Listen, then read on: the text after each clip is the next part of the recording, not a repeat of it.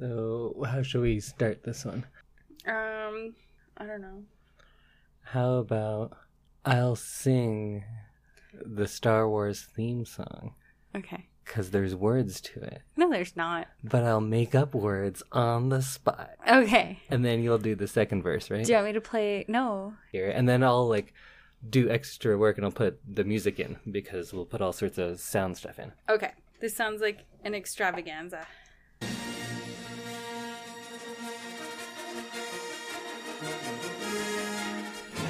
Star Wars.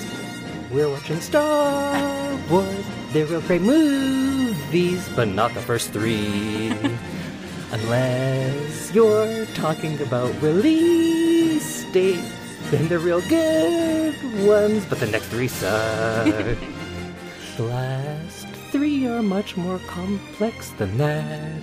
Due to audience expectations, people have very personal bonds to them, and they are real resistant to change. Now you take it for the next verse. Ready? Star Wars. There's pretty princesses and some really cool monsters and some creepy people. That's pretty good. Yeah, there you go. I like that. That that was that was me singing about Star Wars. Welcome to a very special episode of I Love This. You should too. I'm Indy Wan Kenobi, and with me is Princess Samantha Padmes, I like that. I like that I'm a princess. an elected princess. I'm an elected queen. No, no, the queen isn't an elected office. Princesses, however. Oh. Oh no, a queen is. She's queen. Yes, She's yes, Queen sorry. Amidala. All right, we'll get it. I was thinking about Princess Leia still. So, what we are doing, we're doing real special stuff. We are going to talk about all nine Star Wars movies. But not today. No, that's too much. For We're one only going to do episode. three today. Yeah, so we're going to talk about episodes one through three. That is the the prequel trilogy for most of you. The ones that came out in the mm, early 2000s, late 90s. Was it 99 on one of them? Um, the first Phantom Menace one might have been came out 99. 99, May 19th, 99. And episode 2 came out May 16th, 2002. And episode 3 came out May 19th, 2005. So we are going to talk about all of those ones. Next week, we are going to have episodes four through six, mostly known as the original stuff. trilogy, the my Also favorites. known as the good stuff. and then we are going to talk about the last three, which are the current ones that had just come out, and we haven't even seen the last one yet. no. And before seeing the last one, the kind of impetus for doing all of this is that we wanted to start at the beginning, watch them all, and then watch the newest one, and wrap up this whole saga. Kind of like what we did with the Marvel movies. Um, just kind of doing them all chronologically. I think we'll have lots of interesting takes on these. Yeah, chronologically in the world of the movie, not by release date. Not by release date, no. Because I do think we should have started with four, five, six if we were doing them by like release date. So let's start off. The year is 1999. Audiences are infatuated with child actors after Haley Joel Osment stuns crowds in The Sixth Sense. I think that came up first. I'm not sure actually. And the most anticipated movie, perhaps of all time, really. There may have been no more hype for any movie than this one. Episode one, yeah. Episode 1, The Phantom Menace, comes out. So let's start off with what were your experiences of this way back when? Did you see it when it was new? this was the only one of the first three episodes that I actually saw because the first one sucked. Yeah, so you, you saw it. How old were you? Uh, I was Like 99. 11-ish? Yeah, I was probably like 10, 11. All right. And I just like saw it and didn't see the next two because I was just so disappointed in it. I love the original three. Like love Did them. you know like them back then?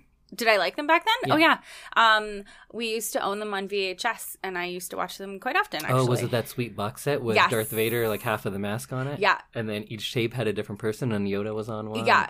Yeah, and there's a stormtrooper on one, and Vader on one. I think my parents still have it in their basement on I the know I bookshelf. do. So uh, yeah, so I remember watching that a couple of times, and uh, I I really enjoyed the first three. It was the first kind of trilogy like movie set that Yeah, I really glommed onto. nowadays everything we know is going to be at least three movies. yeah, everything's more than but we'll movie. talk about those ones when it comes down to it when we on our next episode. So I had seen this one in theaters on opening weekend. Oh wow!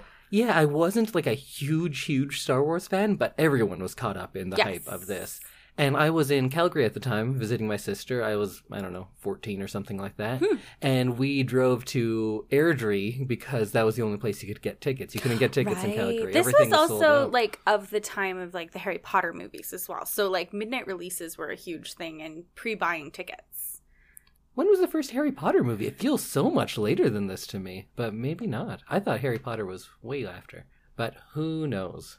I'm sure someone out there knows, and you're yelling at your car iPod right now. Oh, 2001. Okay, so just a couple years later. Just a couple years later. But this is when midnight midnight releases got really like I wonder if this was the movie to get that going. because I know all the Harry Potter ones like it was an established thing when the Harry Potter movies started coming out. It was Yes. like you go, you see the like 11:59 showing of the movie and like it's a huge deal and people wait in line all night and like it's a whole thing. Um but maybe maybe Star Wars is what started that. Yeah, well, we'll talk more about that on our other podcast, Waiting for Harry, about waiting for the Harry Potter movies in line. Yes. So when I saw this in 99, I was conflicted because Oh. I knew that Star Wars was good. And then I watched this, and I'm still like 14 or whatever it is, so I wasn't of the mindset I am now that like that was bad and they should have done better. I was just confused. I was like, Yeah. Star Wars is good. But this wasn't, right? Am I wrong? And I was just kind of ter- coming to terms with something that because it's conflicting that you love Star Wars, but I don't love this. So maybe Mhm. I don't love Star Wars. Is this not Star Wars? Either way, there was something off about it. I didn't hate it, hate it, but I knew that something was wrong. Yes. And I think at that age, I couldn't really articulate what was wrong with it. I think I fall in the same boat there. Mm-hmm. It was disappointed, I think, is what I was, but I Mhm. couldn't. I'm not sure I knew at the time that that's what I was. It was just wrong. Something was wrong. It's just wrong. I love that description of it. um, yeah, and this is the was the first Star Wars movie that I had seen that I didn't see more than once. And then we chose to watch it now. I think I had seen them all once again since the prequels. When episode seven came out, I kind of did the same thing of like starting at the beginning Right. and going out to see that one. Well, first of all, I should say that you really didn't know what was going on in this movie because I was watching Body of Evidence. Oh my god! a 19 I knew you were going to mention this. yes, absolutely. Uh, maybe an early 90s or late 80s Madonna movie with Willem Dafoe. It's like an erotic thriller. It's very bad, but looks very much of that time. You came in, watched a couple minutes, and said, like, oh, you're not supposed to start Phantom Menace without me. you thought that the movie Body of Evidence with Madonna having sex with Willem Dafoe was a Star Wars movie. yeah. D- any defense about No, that? no defense. you, you still think they look very similar? no, I don't. Do you think Phantom Menace would be better with Madonna in it? Yes, hundred percent. Do you think Body of Evidence would be better with Jar Jar Binks in it? Probably. I think they really should borrow a little should from just each. switch. They- Yeah. that's what we need right now. Is an erotic Star Wars movie. I bet if we went on like the porn websites that, But I don't want a porn Star oh, Wars Oh, you parody. Want, I want a sexier version of I Star want an erotic Star Wars Oh, movie. Okay, I'll see what I can find you. I guess Flesh Gordon is probably that. What's Flesh Gordon? So Star Wars is just to a takeoff of Flash Gordon. Right. And there wasn't like a an erotic kind of parody of it called Flesh Gordon. Oh, I've never seen it actually, so maybe it just is a full on porno. But we should get talking about Phantom Menace. remember that time we were going to podcast about Star Wars and ended up talking about erotica? yeah, I do. It was great. So first impressions, you hadn't seen it in 20 years. What do you think of it? it was real dumb. It's a real dumb. I don't know if I just don't like it or if my original like first reaction to it back when I saw it for the first time just stuck around with me and I had a really bad attitude going into it. It could be, and I think maybe I was almost like a little more fresh than you because I didn't hate it when I saw it as a kid. I was confused. confused by it. And now I've been thinking over the years, you know what? I'm really sick of all these fanboys saying like that's not what this should be, and they just kind of claim ownership of something that Right. really it belongs to everyone. It belongs, to, if anyone, maybe you could argue, to George Lucas. hmm And this is what he's doing with it, so deal with it. Yeah. So then I watched it. I was like, you know, what? I'm gonna see the good stuff. I know there's gonna be bad stuff. I was very surprised. Oh. I was surprised that it is terrible in ways that I did not remember. It's so much worse than I thought. Interesting. And I knew it was going to be bad, but whoa, yeah. it is rough. It was a rough watch. All three were a rough watch, honestly. And I get that if you saw this when you were six years old and you're like, you know what, I thought Jar Jar was funny. That's great. Like, I can't take away from that. That's awesome that you did. But I think this movie is flawed in a lot of ways, and maybe we'll talk about those now. Right now. Maybe we should be nice. Let's start off with good. What was good in this movie? Um, all of Padme's outfits. You know what? I have that written too. Really? Yeah. Oh, I, I- really enjoyed how um like cool her outfits were without making her like dumb like fashion princess. You know how like sometimes when you see people um in a movie like this they're like dumb and really vapid and very much like oh I have to look good all the time where she was like she's kind of a badass and like she has some really good outfits but doesn't kind of default to the I'm a dumb fashion loving girl.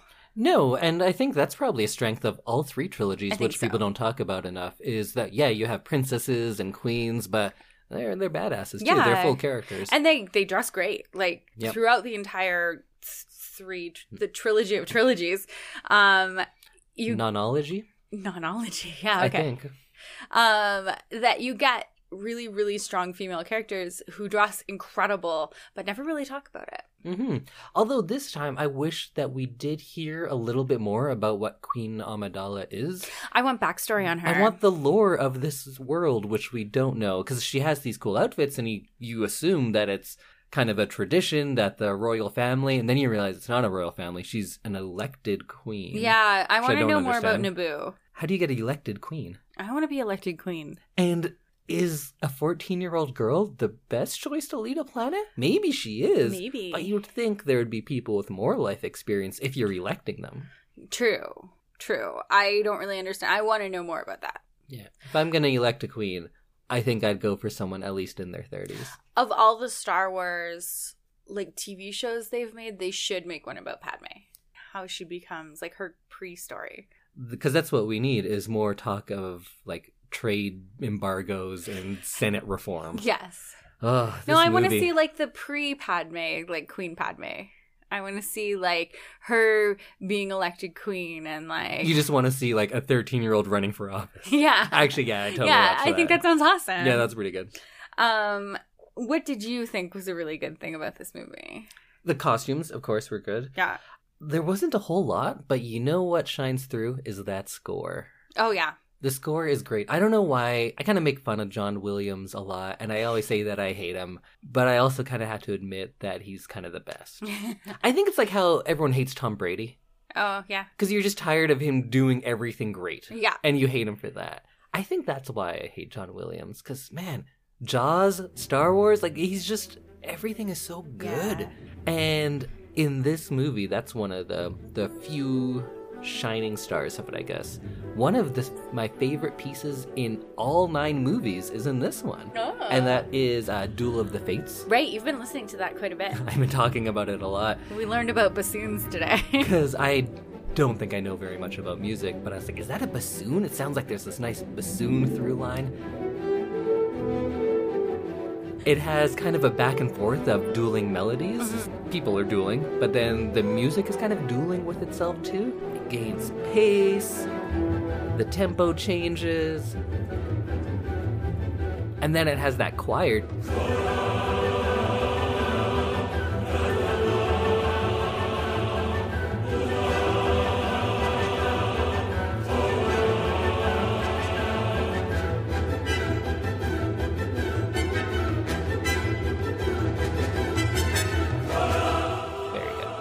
I've been enjoying listening to it when you've been listening to it out out in the house. I think that that really adds something to a movie that doesn't have that much going for it. Very true.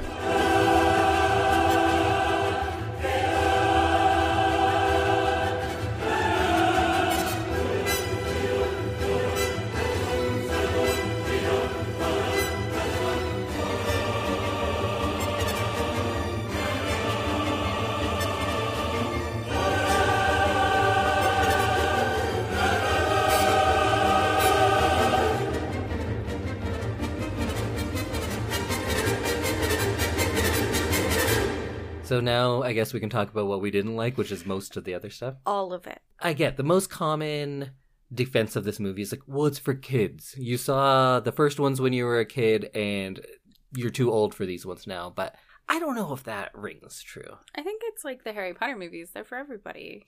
Yeah, and if you can't make it enjoyable to people of different ages, I think you're not succeeding as a whole. You're doing a bad job. Maybe you could argue that we're supposed to identify with the protagonist, but in the original trilogy, you get like a 17 ish year old Luke, and that's probably the target audience for that is 17 year old boys. Yeah. It appeals to many more people, and we'll talk about that when we get to those.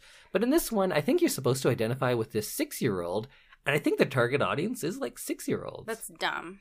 It is not to make a target audience six year olds because that can be great. It can Yeah. be done well, but I think this one it really patronizes kids. It's saying that like, oh yeah, they're just kids, they're dumb, they just want slapstick humor. Yeah. And that's not always the case. I'm sure kids love a lot of this, but the original trilogy had a lot more faith in children, hmm and it was giving them more emotional stuff to deal with It was because less it dumbed said, down. Yes. Yeah. Because it said, like, yeah, kids are going to have the emotional intelligence to deal with this kind of stuff. They're stuff. going to be able to feel the feelings that come up in this movie for sure. And then even if you're making it for kids, and that's your excuse, then you know what kids really love? Talk about Senate policies and trade embargoes.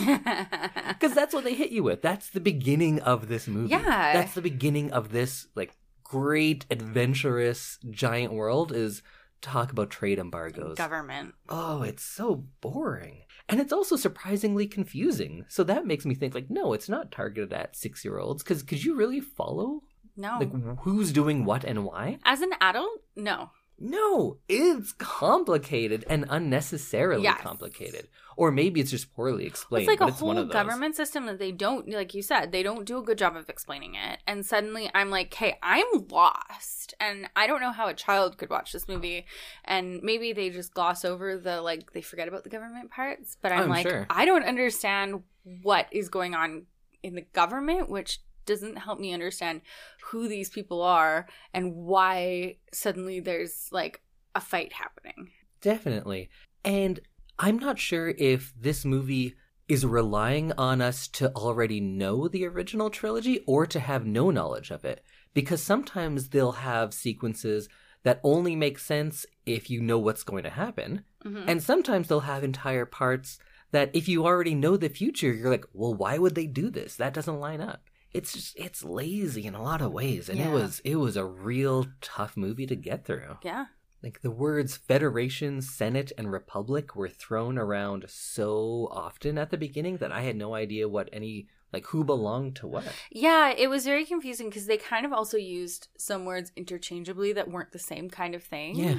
Like Senate, Federation, like there's a lot of government words that if I was six, I wouldn't know anyway. hmm And they use them like they all mean the same thing and they don't. Yes. They're very different kinds of government. and I don't want to just keep comparing it to the original trilogy, but you know, of course, that's going to think happen. that's what's going to happen. But within two minutes of the start of the original trilogy, you got Empire, Rebels, got it.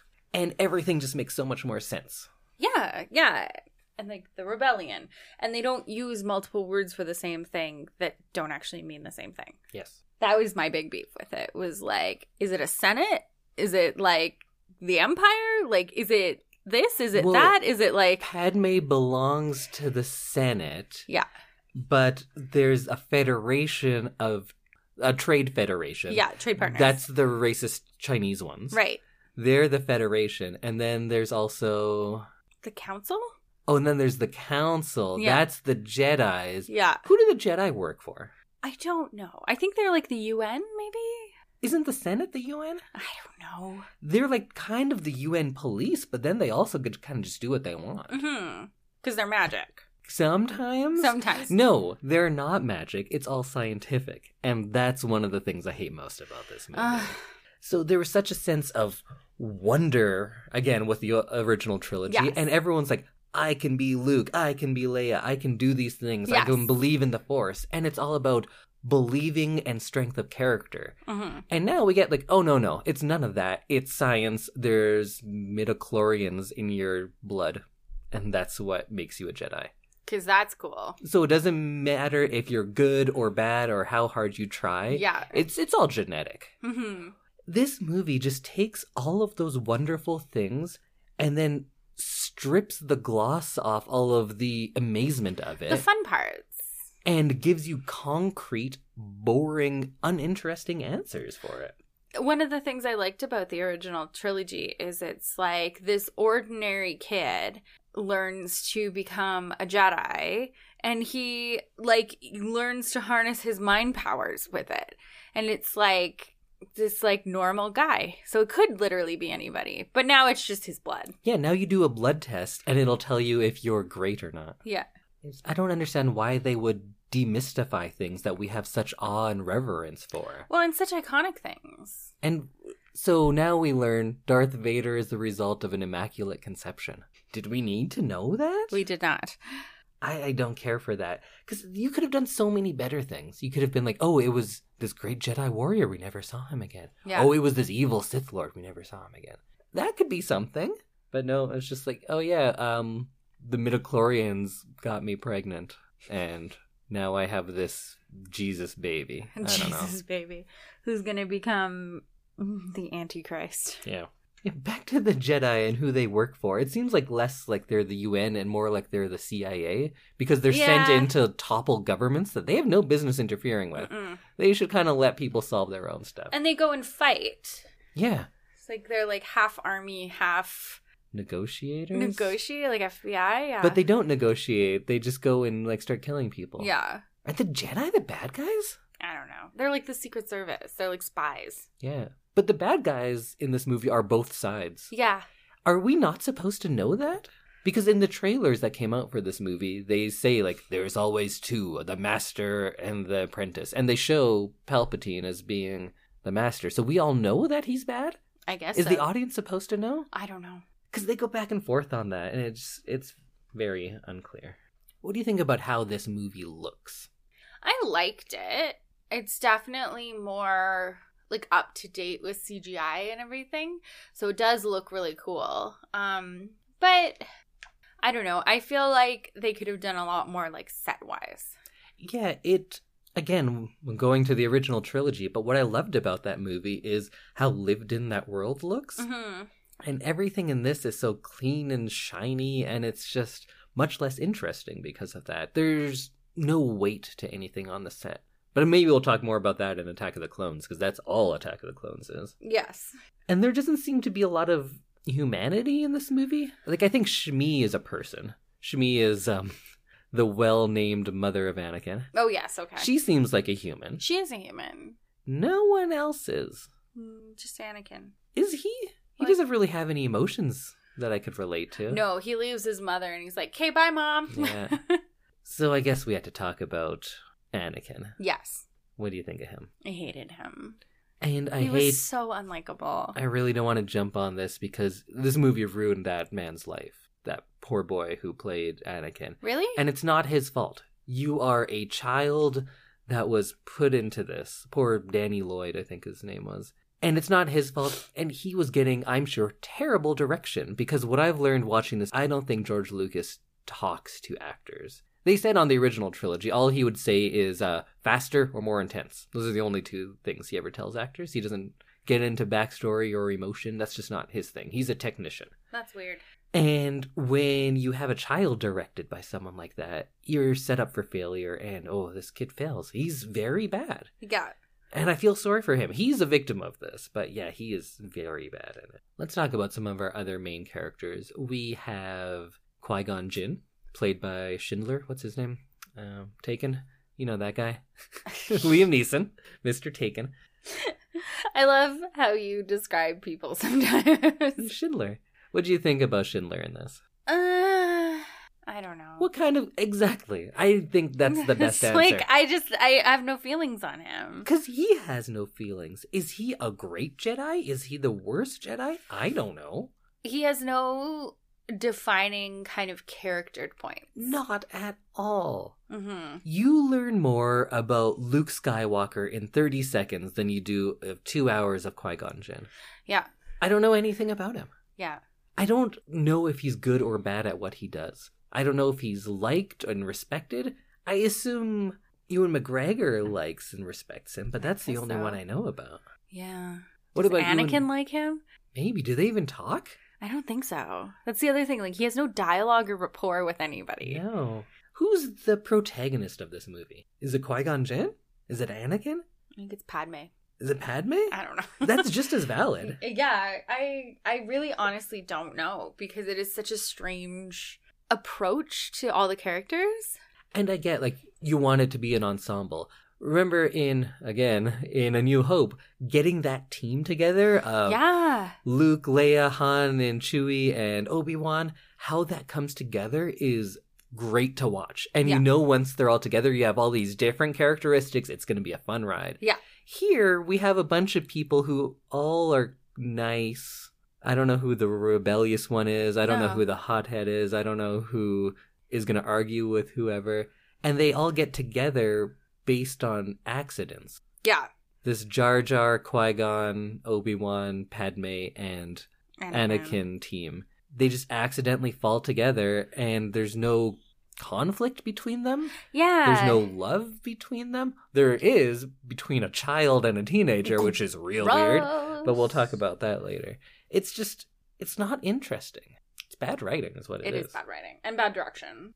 You know, one of the things I really hate is how you can't show any alien in this movie without them doing an improv bit. Mm-hmm. Like every crowd actor is like, whoa, whoa, whoa, and slipping on banana peels and like, I'll turn this wrench. Oh, oil sprays in my face. Yeah. It's just like this world is populated by a bunch of alien Jim Carreys Ew. and Robin Williamses, and it is too much for It me. is too much. Yeah. You can't just have like a normal, helpful alien. They have to have some kind of bit. Especially if that bit is racist.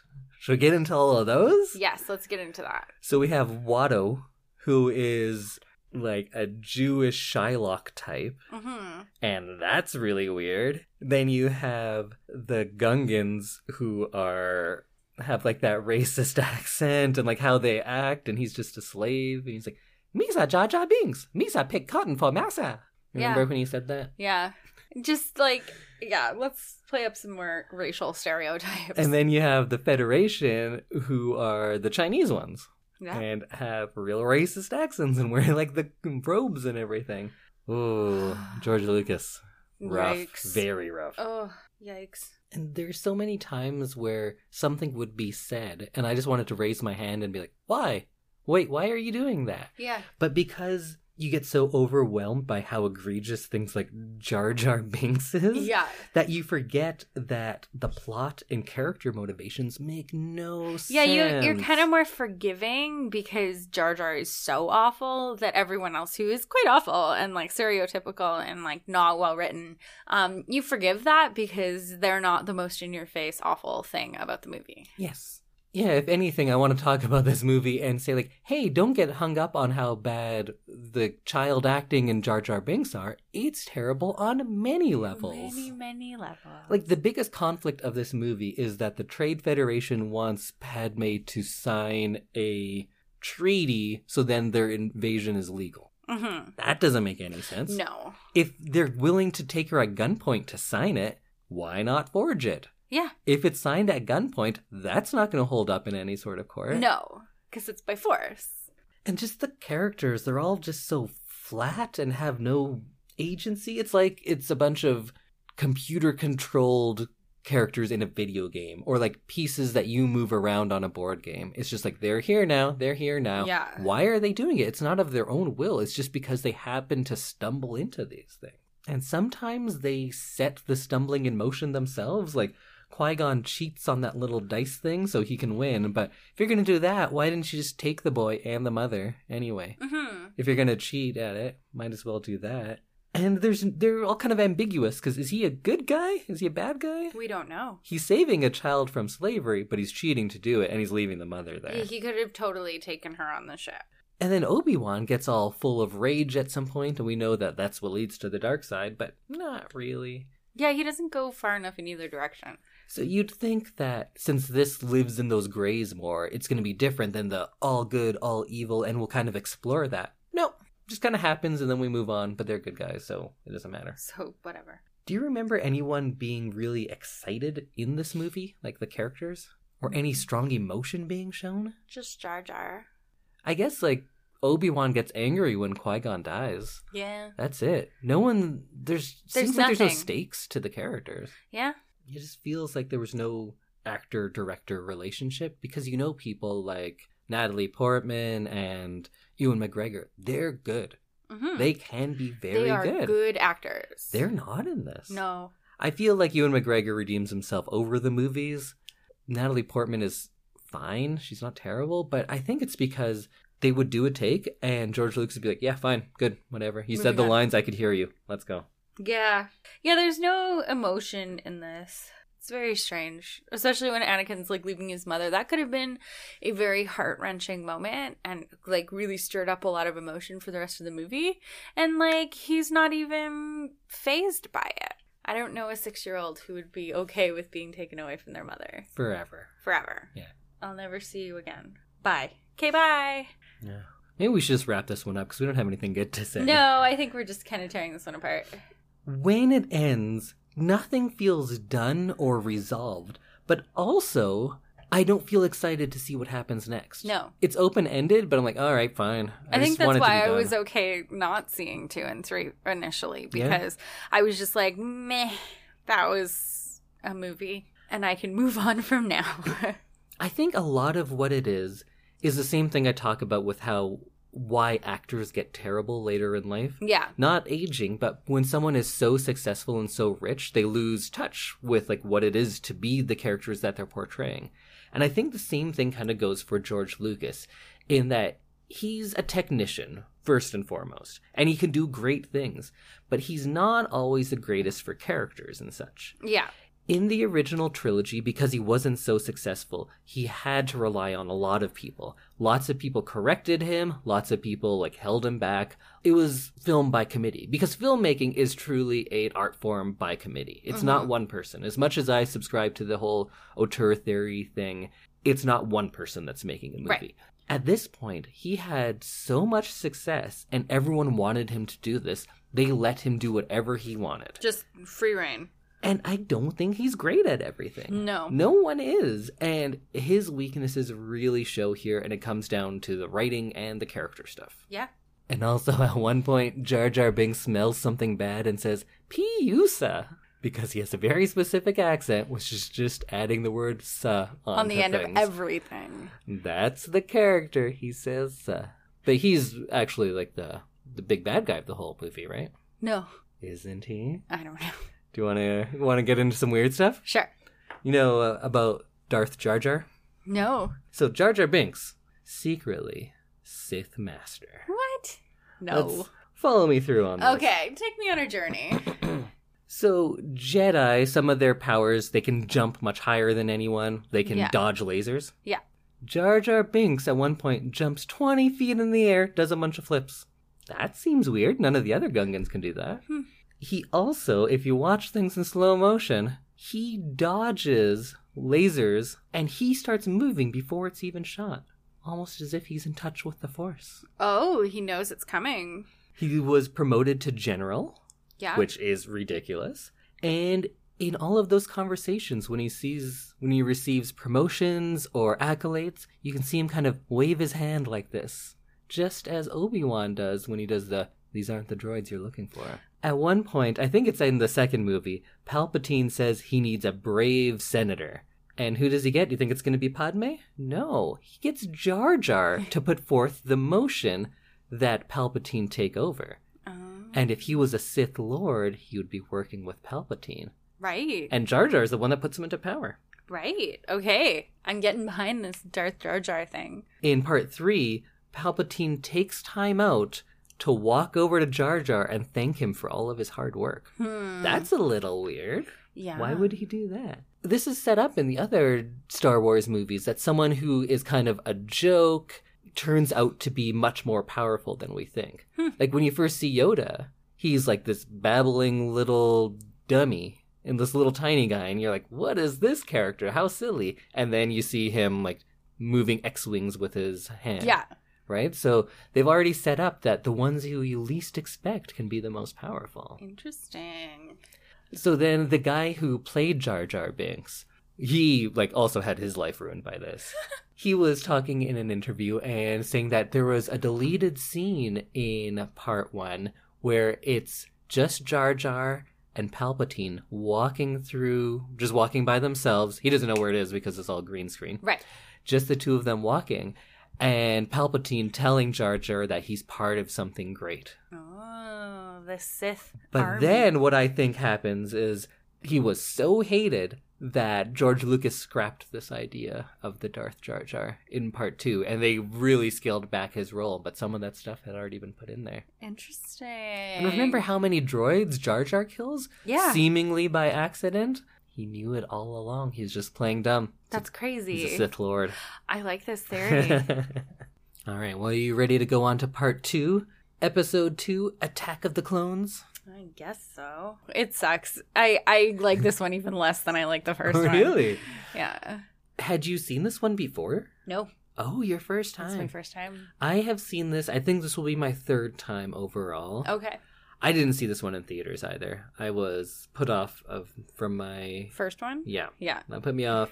I think I probably rented it from like Blockbuster when it came out or something. Ah. And each time I can't remember anything about it. We watched this about a week ago. I can't remember anything about No, it was so one dimensional and kind of bland and stupid. It felt like a book that they put out that's like a a one point two instead of like book number two.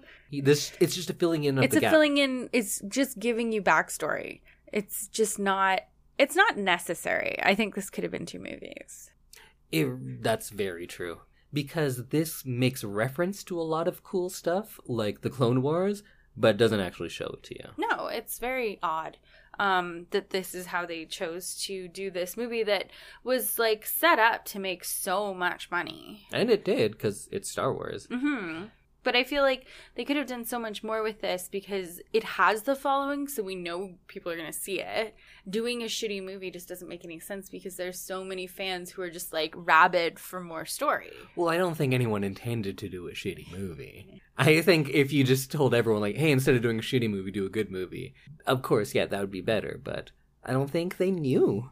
I don't think George Lucas knew. He still talks about Jar Jar as being one of his favorite characters ever. What? George Lucas just doesn't know that kind of stuff. He's not the greatest. Is George Lucas really dumb? He's great at what he does, Yeah. but writing characters is not one of them. No. Of course, if Jar Jar was the big Sith Lord, maybe that'd be more fun. So this movie, I think its biggest flaw is that 90% of it takes place in CG rooms that have no depth and no kind of link to the world, and it all looks like it's PlayStation 2 cutscenes. hmm It's the first movie ever to be all digital. Interesting. It wasn't shot on film at all. Hmm.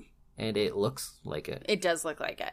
This is like episode two, fancy room time. Yeah, it's just round rooms with a window looking out over the city. Mysterious fancy room time. Oh, it's just all people talking in those stupid rooms. I hated those rooms so much. Yeah, I agree. I agree. It was just like, go somewhere else. Go somewhere interesting. Yeah, there's so many movies in this Just like a franchise sitting room. where every single location has a story to tell. Mhm. And here you just get like, oh, here's a room with rounded windows. Here's another room with rounded windows. It's maybe the same room. I can't tell anymore. No, they all kind of blend together.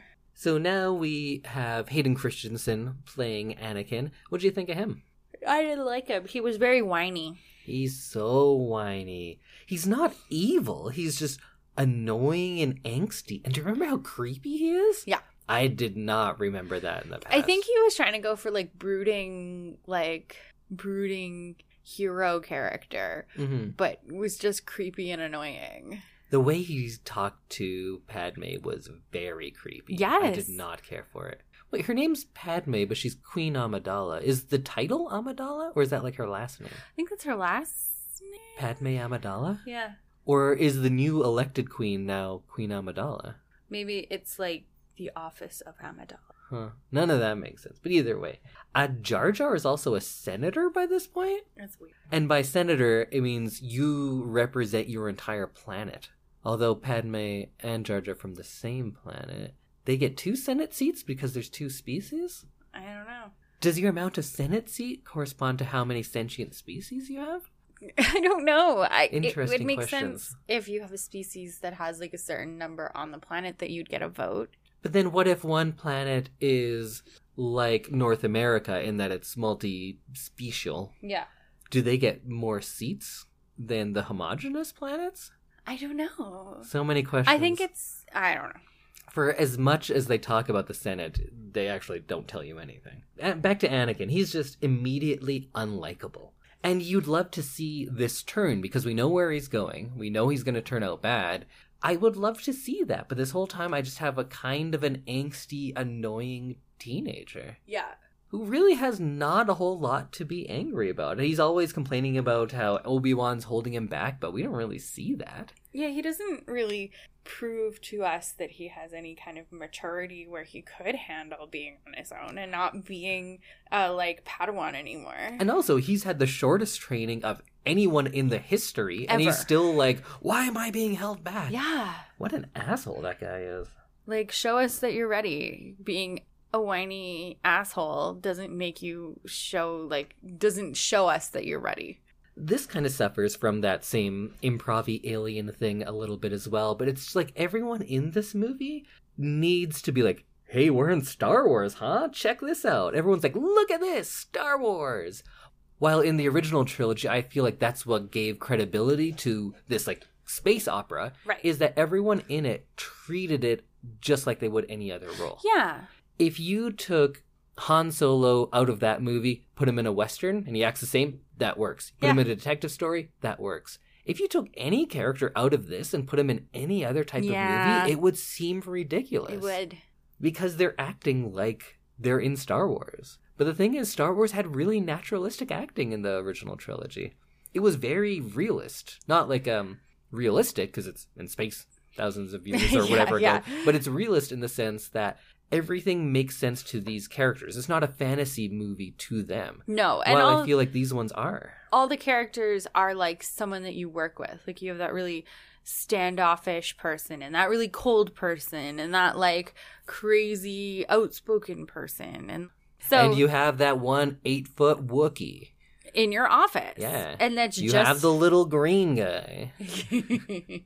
So I feel like there are people that you could meet or like your friend or like it's much more easy to be like, "Oh, I'm a Princess Leia and you're a Luke Skywalker." And like it's it's very much like an archetype of a person that exists in the real world. Absolutely, it is. So much so that I've totally ripped it off. I made a movie and I knew that I had a certain amount of characters and it was about the plot. It was like a silly horror comedy. And I was like, well, what do I make these people? And I was like, oh, well, I do a Luke, I do a Leia, I do a Chewbacca, and I do a Solo. Yeah. And I wrote them like that and I was like, it works. Yeah. But if you said, like, oh, do an Obi Wan, a Qui Gon, and a Padme, I'd be like, what are they? They're all kind Yeah. of the same.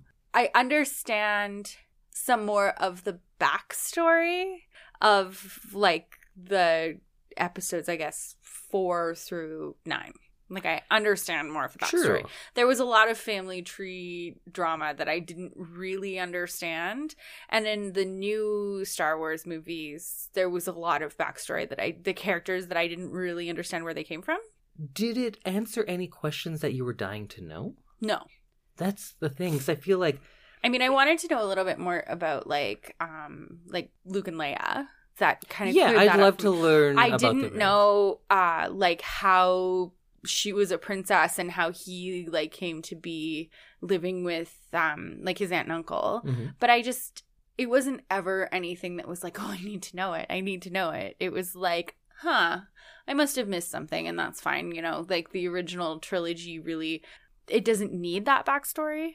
No, because it just tells you things and you're like, that's the way it is. Yeah. While these ones explain something into the ground and they do answer things that you'd like to hear about, like, um, oh, why did they start building the Death Star? How did Luke and Leia's parents fall in love and how did they get separated? And they answer these things, but they clarify these mysteries in such a boring way that it Yes. spoils our Boring fascination is a good way to it put it. Yeah. these are questions that I want answers to. And then you get the answer and you're like, oh, I kind of wish I didn't know. Yeah, like it didn't add anything. No. If anything, it subtracts. Yeah, the only person who seemed really interesting was the um the guy who adopts Princess Leia at the end. And and that was like something that I wanted to know more something that I wanted to know more about. Yeah, it's like Jimmy Smits, I think, right? Is that who plays him? I can't remember his name. Organa? But yeah, I um I wanted to hear more about that in like the whole scheme of the Star Wars universe. I wanted to hear more about her life as a princess and how it differed from Luke's life. That Maybe that would be more interesting. Hmm. Young Luke and young Leia. watching a seeing what they're movie doing. where they're like because they're the same age so they're going to be going through kind of similar life things at the same time so it's like nice to like it would be kind of neat to go back and forth between like oh princess leia learning this and oh luke is the same age and doing this and like that would be really cool Samantha, you just wrote a better movie. yes That's good. i love when that happens I I would totally watch that. And it's yeah, the two of them are intercut. Yeah, And then like, maybe back you and have, forth. like- it's like age ten, they're Yep. doing this, he's doing this. Age eleven, he's doing this, she's doing that, and like you kind of weave their stories in and how they almost. I bet there was points where they might have almost met. Yeah, or where they're doing really similar things, but in such different worlds because Yes. she's royal and he's a moisture farmer. I think is what he is, right? I didn't know that, but yeah. And then when they do introduce things that you want them to clarify, they kind of forget about them. So do you remember the Chosen One prophecy? yeah, It's talked about a lot in this trilogy. yeah, So there is going to be a chosen one that they think is Anakin, and they're going to put the Force into balance. What does that mean? Was it out of balance? Is Luke the chosen one in the end? I don't know And what does returning it to balance mean? exactly. I thought the Force is all about, like, yeah, balance good and evil, so there needs to be Sith in addition to the Jedi. Isn't that kind of what they want? Or do they want the eradication of the Sith? Because that doesn't seem like balance. No, it would be peace between them. Oh, yeah, maybe. I feel like that's what balance would be in the end, like allowing to live kind of organically together. Maybe. I don't know. It's never talked about. No war. Perhaps. Because the Jedi in this are also like suspect. This is another time where they're hired goons sent to stop an independence movement. Because countries, or not countries, planets want to start leaving the Senate, the Galactic Senate. The Jedi are sent to stop planets from leaving by force. yeah. They just want to be independent, and the, the Jedi are sent to kill let them? Yeah, that seems like some CIA bullshit right it there. does. It does. It very much does. All right, I can go through a bunch of notes because I actually did take notes during it. I don't know what a lot of them mean now. Um, there's no south in space. I wrote because one time they said they needed to go south from a star. That's not how space works. Nope. But, um, Also, planets don't pull stars. Stars pull planets. yes. I feel like they should know that. just basic how space works. Yeah. I also wrote talking about how illogical this movie is would take more time than we have. It's just none of it makes sense. No. Remember the scene with those big butt hippos? I have the word big butt hippo written down. No. Anakin and Padme are riding these like hippos with big butts, and then they have like this romantic.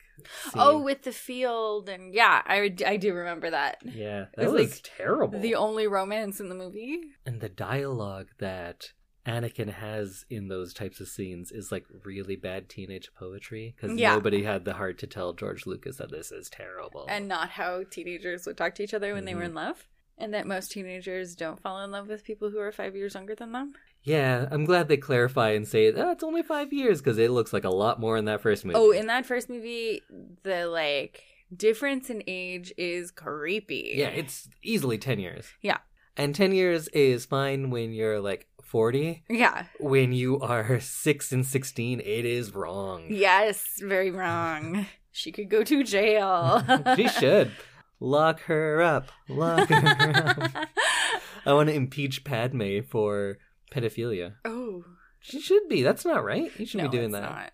It's uh, it's very much not right. So I guess the main part of this movie is about the clone army and the creation of what turns out to be stormtroopers eventually. yes. And then we get to learn like, oh, they were all clones, which sometimes makes sense and sometimes it makes no sense at all. Mhm. Like someone put forth an order for clones. They just went to the clone dealership, talked to those Like, poorly designed long I necked aliens. twenty thousand clones, please. And they said, I need 20,000 clones. And they said, all right, that'll be about 10 years. And he's like, cool, cool. So then they started at it. Then Obi-Wan just stumbles upon it. And they're like, oh, yeah, you're clones. Yeah, it's been 10 years. Why didn't you guys come pick them up? You'd think that there'd be some sort of payment agreement or like they would have checked in in the last 10 years. also, I feel like that's like a payment plan kind of thing. Yeah. Not you don't just pay for twenty thousand clones Up front? up front, like with a credit card. well, I guess Count Dooku maybe was the one who ordered them. Must have been. So this plan, Palpatine's plan also makes no sense. no, not at all. It's been in the works for at least 10 years. Yeah. how much luck this plan relies on is insane. And if you know the plan, which we do going through the yes, movies, we do. it does not track at all. For instance, there's one point where all of the Jedi are in one arena, and the plan is to kill the Jedi, take control of the Senate, right? Yeah. So they're all in one arena. The droids are going to kill them all. So if Palpatine just lets them, it's all done. Yeah. But instead, he sends in the clones. Send in the clones. Send in the clones. You know, it's like a ah. Um, Finish a sentence no, and no. I'll tell you if I know. He sends in the clones to battle the droids and save the Jedi, and then they proceed to. Ha- he has a war with himself, the droids versus the clones, for another five years or something. Hmm. Only so in the third movie, he can get all of the Jedi into one place and kill them with the clones. You had it. You could have saved so much money and time and warring with yourself if you Yeah. had done it then. And also, the inclusion of Boba Fett is stupid. Because people love Boba Fett. I don't really get why. He had a cool costume. He did. Yeah. He's bad at his job. He is bad at his job. But, anyways, everyone loves Boba Fett, so he's like, oh, I have to make Boba Fett a real big thing. How about every single stormtrooper is Boba Fett? That's. Awful. Yeah. And Boba Fett's just a clone, and all of the stormtroopers are too. Yeah. Doesn't that make you love him more? No, it does the no, opposite. it does the opposite. Now we know he's the exact opposite of special. What There does literally- Boba Fett go on to do? I can't remember. Oh, you don't know Boba Fett? No. Well, we'll see him soon. He's another character like like He's in the movies for a very short period of time, but everyone loves him. yeah. He's a bounty hunter. He's not great in his job. His rocket pack malfunctions, and he falls into a sarlacc pit. Okay. We'll get there. Okay, cool. Can't wait. Yeah, Attack of the Clones is not as egregiously bad as Phantom Menace, but it has so much less going on, and it's so much more boring that it's almost worse in a way. Yeah. Yeah. What was a good thing about Attack of the Clones? More Amidala outfits. All right, yeah, that's Yeah. probably a good part. Um, I liked again. There's a good music piece in it called "Across the Stars."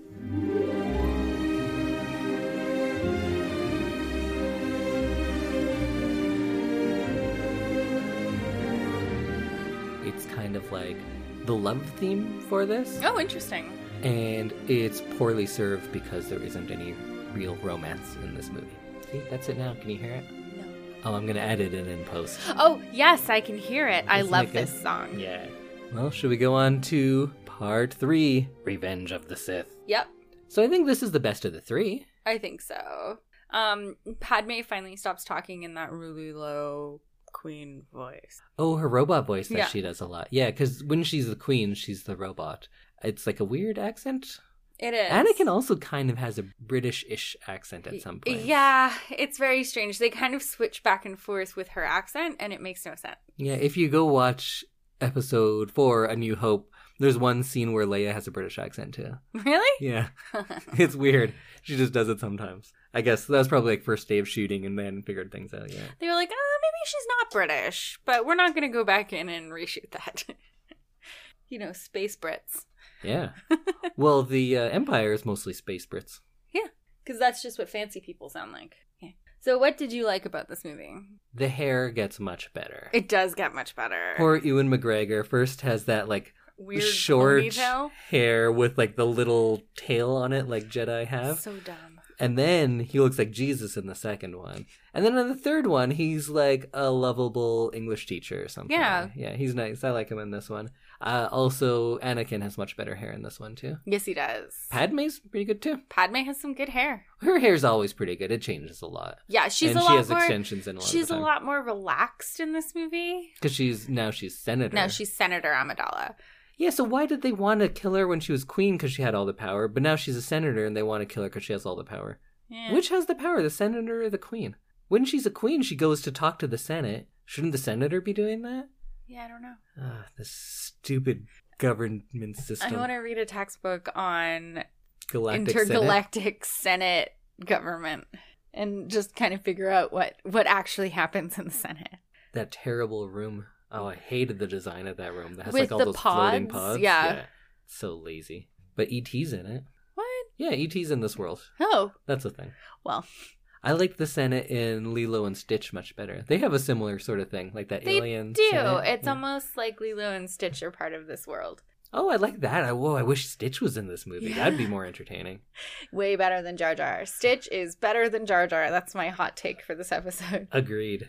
What's your favorite part of this movie? I don't know. I have a hard time picking like a really good part of this movie. There's less terrible parts. Maybe that's, kind of what I was about to say was like I like that I didn't hate it as much as I hated the first two. So that's a bonus. yeah. Also, when I think about it, I don't remember much of the first half of this movie Mhm. because Christopher? Lee is in this one. Really? Christopher uh, Count Dooku. Oh, I Yeah. always think of him as being in the second movie, but he's in this too. oh, interesting. But he gets killed. Anakin cuts his head off. Oh yeah, that's right. There's a lot of decapitations that mean nothing in No. these movies. No Everyone's consequences. Heads get cut off, and it's so like clean and non-violent. It's Yeah. weird. Because if you cut someone's head off and their heart is still beating while it's happening, uh, there's going to be a lot of blood spraying around. Maybe a lightsaber cauterizes it it chops it. Oh, it like cuts off all those veins. Yeah, that makes sense. Yeah, it just kind of seals everything up. Because like as your Nice, clean decapitation, as your heart stops beating, blood is like surging out as Mhm. your. Uh, it would be very messy. Yeah, you know from all those decapitations you've been a part of. Yeah. No, I've been part of no decapitations. I just know how the body works. It should be like Shogun Assassin. My number one movie for decapitations, I'm telling you out there, Shogun Assassin. Or it's also like a Oh. series, Baby Cart, the Baby Cart series. Go check it out.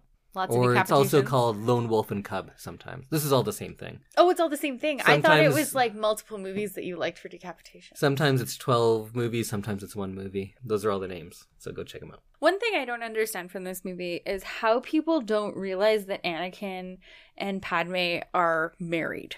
Yeah, they're really into each other. Like, and they're always together. Mhm. And they're like, for people who are trying to hide their love, they're very bad at it. Yeah. And then she's like visibly pregnant, right? Yeah. And then We never they're like, oh, who's the father? It's clearly the guy that you're with all the time. Yeah. Yeah. The guy who is around her age, who she's constantly with. You know, the one that you share a room with? Maybe it's that one. Yeah, if they're sleeping in the same bed every night, you'd think that someone would clue in. What about her servants or like any people who like work in her home? And also, they can kind of sense things all the time. You'd think they'd sense this. Yeah, you'd think that like Obi Wan would be like right on that. I think he knew, didn't he? I don't. I Eh, either way. I like him. Ewan McGregor, this is his best movie. I do like this one. Yeah. And there's only one time ever where we get to see Padme and Obi-Wan just have a scene together. Yes. And you're like, oh, this is so much of a better movie when you get two people who can act acting next to each other. Even if it's a bad script, they still do such a good job of being those characters. Much of the time. So a lot of the time they're kind of bad too for who they are, but Yeah. they're by far the best parts. Yes, absolutely. I guess I did like Count Dooku. He didn't have much to do.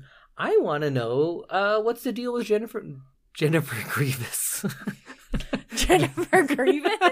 I was gonna say General General Grievous, but it came out as Jennifer Grievous, which is a better character. I want to know about Jennifer Grievous, Me too. General Grievous's niece. His daughter. yeah.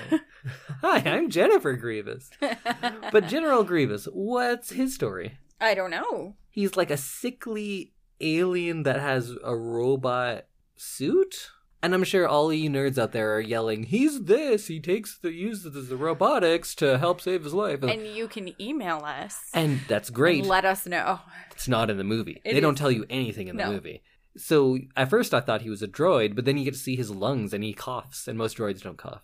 Although these droids also, the droids, sometimes they're controlled by a central unit and they don't do anything unless they're, it's like programmed into Yeah, them. like when the Death Star blows up. Sometimes they have commanders and they're asking for orders from other droids. Is there a hierarchy in droids? Are they programmed differently? And they're also terrible at their jobs a lot of the time. They're always making mistakes and wisecracking. Yeah. Why did you program the droids to wisecrack? True. They could just be like a rolling ball with a gun on it. That would be better. Why would you design them to like walk so they can fall down? Because they always fall down. Who designed these droids? They're terrible. Terrible droids. I want remote control droids, like a Roomba. That would be much more effective. The whole evolution of robotics in the Star Wars world is confusing. Yeah, why would you want sassy, stupid, mean droids that are like mean to you? And you're like, no, I own you. And why did Anakin program C3PO to be so fussy? Yeah. Why would you put that in there? Like, ah, it'll be really funny if he's he's really fancy and really particular. I like the fancy droids. I do like C3PO is He's great. trained I do for like him. etiquette. Yeah, why did Anakin build that? I don't know. I think they didn't need to have C3PO and R2D2 in every movie. Mm-mm. It was silly because it seems very shoehorned in there. And then later on, we have to pretend that R2D2 and Obi Wan don't know each other. Yeah, that's the other thing. Like, He like like, calls him by name. clearly they're like in the same group. They're always together, and then yeah, they have a conversation, and then in the next movie or the next set of movies, he doesn't even know who he is. Yeah. What were we talking about? General Grievous. I'm sure that story. Jennifer Grievous. Je- Jennifer Grievous. I'm sure that story is more interesting than the one we get about why there is a Jedi killing kind of insectoid alien that has bronchitis and has a robot exoskeleton. I want to hear about that. yeah. I want to hear about how Count Dooku was, I think, trained under Yoda and then switched. Yeah. I want to hear about that. And everyone's going like, "Oh, there must be some Sith Lord somewhere." How do you not know? How do you not sense that Palpatine? You're in the same room with him all the time. Yeah. How do you not know that he's a Sith Lord? He's more powerful than all of you and has been trained for many years. Use the Force. How how did he get trained? Who trained Palpatine? He's more powerful than all of them. I have no idea. So many unanswered questions. Also, would probably be a way better movie. Man, I want some Knights of the Old Republic stuff. Yeah. Man. Beginning of the Jedi. Yes. Maybe that's the type of stuff we'll get. We can lend, let this whole saga end, Yeah. and then we can get some new crazy things like that. There were some other good things in it. Yeah. Like, um, there's a good line. I think Padme says, oh, So this is how democracy ends with thunderous applause. Mm. That was good. That's a good. Yeah, she does have some good one-liners. And, um, who says, Only Siths deal on absolutes? That's a good line. yeah, Uh, the Obi Wan Anakin fight I thought was very good. I liked that. That was fun, and it's intercut with like the Yoda stuff, and the music then kind of has a callback to my favorite music from Phantom Menace. What is the Phantom Menace in Phantom Menace? I don't know Darth Jar Jar. because he's not technically a part of the thing. He was secretly controlling it all. secret. Oh, I like that. Darth Darth Binks.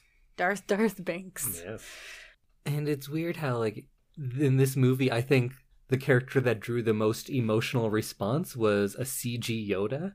Like, when he falls and fails, Yeah. it was really sad. And I feel for the CG character because not many characters had any humanity and them. we had no like reason to feel anything for any of these characters because yeah, they most didn't of them are not. they didn't build them that way. Yeah. Although, I don't know how, somehow through these three movies, I do find Ewan McGregor's Obi Wan compelling, and I like that character a lot.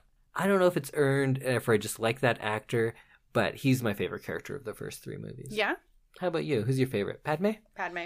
She's good. I thought she was kind of dumb after the first movie, but Everyone is dumb in the first movie. Everyone is dumb in the first movie. Obi-Wan but included. seeing all three kind of in a row, I have a little bit more of a like a like for her because she is like most of the Star Wars women, very badass. She's competent, which few people are in this movie. Yes.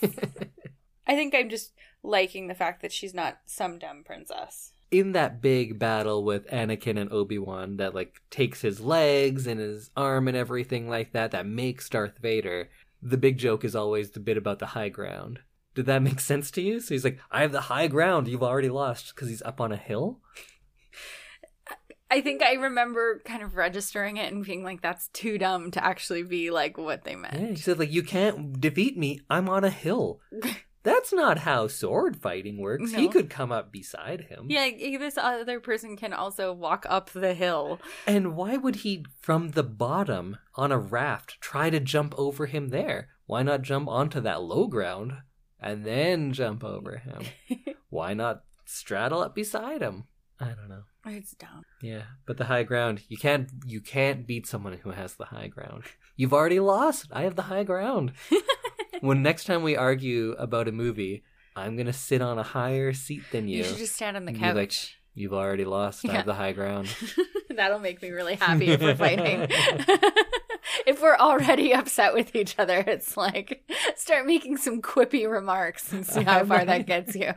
I absolutely will. Oh, I wish we were doing Gone with the Wind now because I would have used it all the time in I that know one. you would have. What about when Anakin is laying on the ground, kind of on fire? Obi Wan just leaves him there. Just finish. If you're gonna kill him, kill him. Yeah. If you want to save him, save him. Don't just leave him like, eh, I'm sure this will turn out for the best. It's like in Chopping Mall. Never put down the knife. Was that Chopping Mall? you don't put use a knife against a robot anyway. No. Where? What? Halloween, maybe? Oh yes, it was Halloween. She keeps putting the knife down, Yeah. and But the equivalent in all of these movies, every Jedi could have finished any of these movies if they'd had one thing a wrist wrap on their lightsaber. yes, get those They- accessories. Oh my god, their lightsabers are always flying away. They're always dropping them Mhm. off of like infinite holes they because need a that's the safety thing that exists. They a safety strap. They need wrist straps, a lanyard, something. If my life depends on one little cylinder, I'm going to strap that thing to me. They're always flying and jumping off of stuff, but then they just let it fall wherever. Sometimes you just need to go for function over fashion. Maybe they thought the wrist straps were like too ugly. That they didn't look cool, that their Yeah. friends would make fun of them. Yeah. What's the matter, Obi Wan? You afraid of dropping your lightsaber? Yeah. You should have been like, yes, this would save my life. so they banned wrist straps on lightsabers because it didn't look cool enough. So let's go to the end of this one because it's been a long time. It has been a long time. Padme dies because the medical droid said, in very medically jargony Mhm. terms, she lost the will to live. She just chose not to live anymore. yeah, that's weird. That's terrible. Just have her die in childbirth. That's That's a thing that Easy. happens. That is a thing that happens, especially like when you're having twins. Yeah, but saying she lost the will to live, it just takes the mystery out of these things again in a very unfulfilling way. Yes. that she didn't die. If Anakin had killed her somehow in a fit of rage, that would have meant something. And then you could see that driving the character forth. Of course, Palpatine tells Anakin, like, oh, you killed her. And that's what he believes, I guess, although it never really comes up. Again. No. But that's what he believes, and he uses that to create the character. But if it had actually happened, it would have had so much more weight. True. True. And instead, she just was like, mm, you know what? I'm tired of living. Y'all suck. I have two, I have twins, but you know what? I'm over it. They probably suck too. They probably suck as much as my whiny, murderous husband. Remember when he murders all those children? Yeah. I forgot about that actually. My twins probably suck also. yeah, his turn. When really they was- grow up to be very cool. Yeah, both of them. Yeah. Uh, Luke's a little whiny. Yeah, he gets he takes after his dad. to go to Tosche Station and pick up some power converters. I think that's what he says. It's Yeah. a whiny line. It we'll is. talk about it next week. yes. The birth of uh, Luke and Leia, intercut with the birth of Vader, was kind of interesting. Mm-hmm. that was like neat. That. That. was a cool kind of sequence. Um, they definitely figured out how to use all the CG and like so it looked a little better. Yeah, it's the best looking of them. Yeah, because One and two look dated already. they do. The, and the first one, you could tell that they had all these cool new things to play with. Yeah. And they were just like some of this and some of that and some of this, and we'll when just they're throw a little of that in there. yeah, terrible. and it's just like, why do you have to use absolutely every special effect in every scene? Yeah. Like it was just it was almost hard to watch because there was so much special effect happening all at the same time. And this last one, um, number three, they really seemed to kind of tone it down and use them to their strengths, Yeah, I'd agree with that. as opposed to 900% C- CGI. Why does Vader get stoic? I don't know. We learn that it's his like anger that turns him to the dark side. Right. And Anakin is really angry and emotional, and that's the bad thing. But Darth Vader is like the most calm guy ever. Yeah. Why did he go there? That doesn't make sense. No. They should have had him like a turn into a cold, calculated serial killer Mhm. type. That would make sense turning into Vader. Not like a teenage angst. Teenage angst doesn't lead to what Vader is. No. Doesn't make sense that way. Cold calculating serial killer would definitely make more sense. So we get Vader created, and I don't care how bad these movies are. When that happened, I still get chills. It's pretty cool because you know you know the history, Mhm. but it doesn't really stand on its own No. that much. no. What? So what's up with the Emperor? So he can shoot lightning because he knows the Force. Yeah. That makes sense, I guess. But who trained him? We don't know. I'd love to hear about that. Why does him using his lightning disfigure his face? Yeah, I don't know because he uses lightning all the time before this. Yeah, you'd think that he's been trained in it. This can't be his first time. I don't know why that happens and there is no explanation, like with most of the things in this movie. I want to know like what his thinking is. Does he think he's doing the right thing? That he's that the world will be better with him in charge? I assume so. It's not really mentioned. Or like what is his vision for this empire? Because if he wants it to be just to be in control of everything, he already was. Yeah, Why because he was he have head of. the Senate? The he was the chancellor or whatever it is. Yeah, Space Force.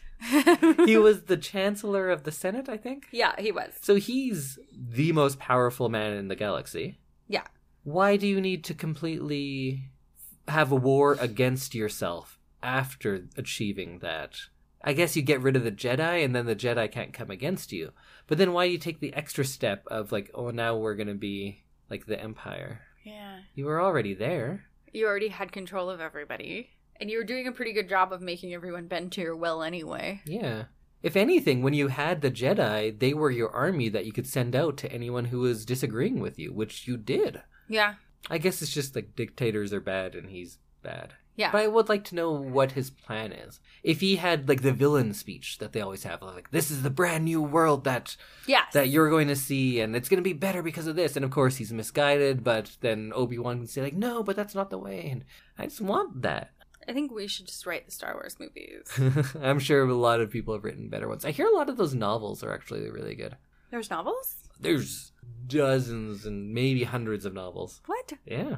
Do you think Star Wars just exists in these movies? I don't know. There's all sorts of TV shows and Is there a- novels. Backstory for Princess Leia? Because I'd watch that.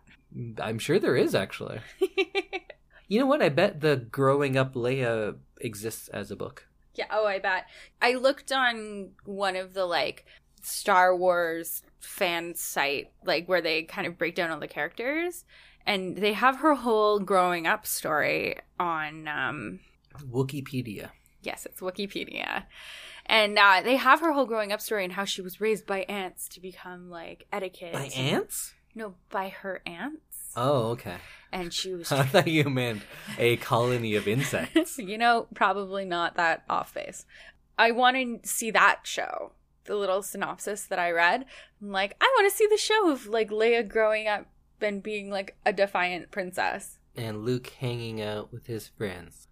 Just doing teenager. It's just stuff. like um American Graffiti. That's what it would be. So let's go through where everyone ends up as we go into the next trilogy. okay, So Yoda is off to Dagobah hiding. because he's one of the few surviving Jedi. You'd Yeah. think that he would do something in those next 17 years, but no, he just stays there. Obi-Wan is sent to Tatooine because that's where Luke the baby is going and he's sent to kind of look after him, but Yes. doesn't really look after him. But no.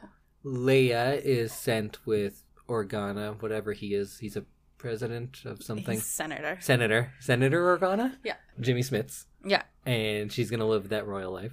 Mhm. Living that royal life. The- Hashtag royal life. Palpatine is going to change from being a chancellor to an emperor. hmm He's now won the war against himself because uh, you have to. He also lost the war against himself, I guess, technically. His droid army lost. Because he was in charge of that. Lost the war against myself. What happens to all those droids? You think you could still employ the do- droids yeah. because you own both sides? Because don't you just replug in the USB? Yeah, I think that's how it works. the clones are going to be the stormtroopers, although later on, at some point, they stop making them clones and just start uh, drafting people. Yeah. In the next few years, I guess they stop using clones. Yeah. Because then they become people who were raised that way? Or you get drafted into it because Luke, oh, I guess that was a deleted scene, talks about how he doesn't want to get drafted into the Imperial Army, Oh, I didn't know that. which is like a very interesting layer to think about. But we'll talk about those movies later. Okay. mm, Sounds good.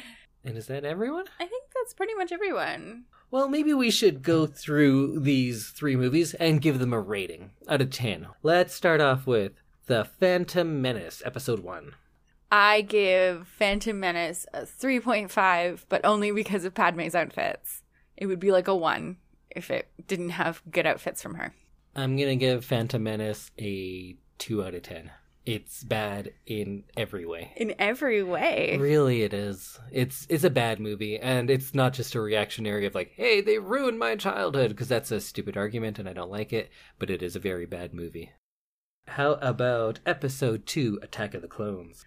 A 4, because good outfits and backstory.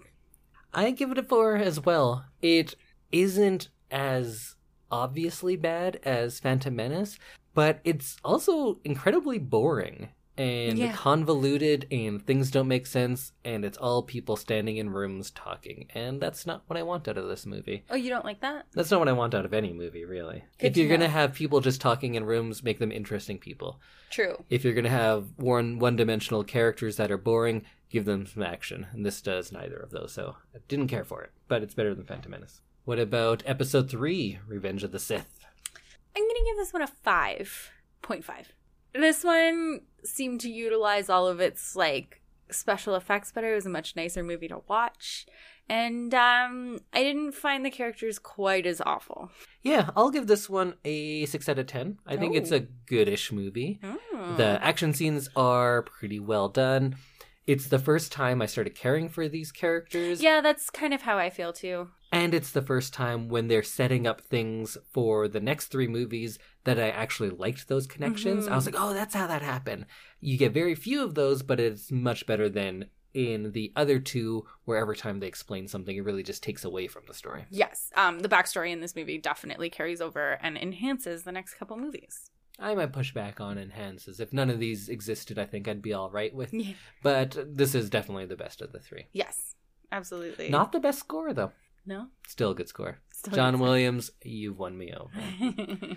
All right, well, I've talked way too much about three pretty bad to mediocre movies. Should we wrap this thing up? It's probably super long. I think we should. we should have made this three episodes, and then they could have nine weeks of Star Wars. Nine weeks of Star Wars. See, this way you only have to, Think about this for three weeks. yeah, or ignore it for three weeks if you're not into Star Wars. True. Wars. We might have people bailing on the podcast because we we've might get new people. turned into a Star Wars podcast. Well, we've been a cheer podcast for most of the rest of the time, so we can switch it up every now and then. Sounds good.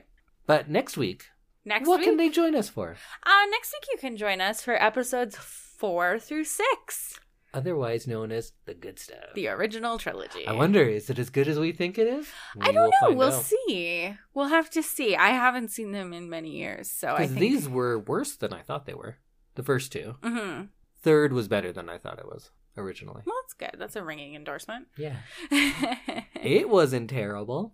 If we have broken your heart today, though, and you want to give us a rebuttal for why movies one through three were the best movies ever, you can email us at I love this, you should, and the number two at gmail.com. And you can find us on all the social medias at ILTYS and the number two. And uh, I do really want to hear what some people think about these movies and whether or not they uh, actually like them. And that blockade. They couldn't get off the planet, but then they just fly back in later? None of these things makes any sense No. to me. All right, I'm done. I'm going to go to sleep. An angry, angry sleep. Okay, well, we will see you next week when we discuss the good movies in this trilogy. Maybe. Until then, may the force be with you. And also with. You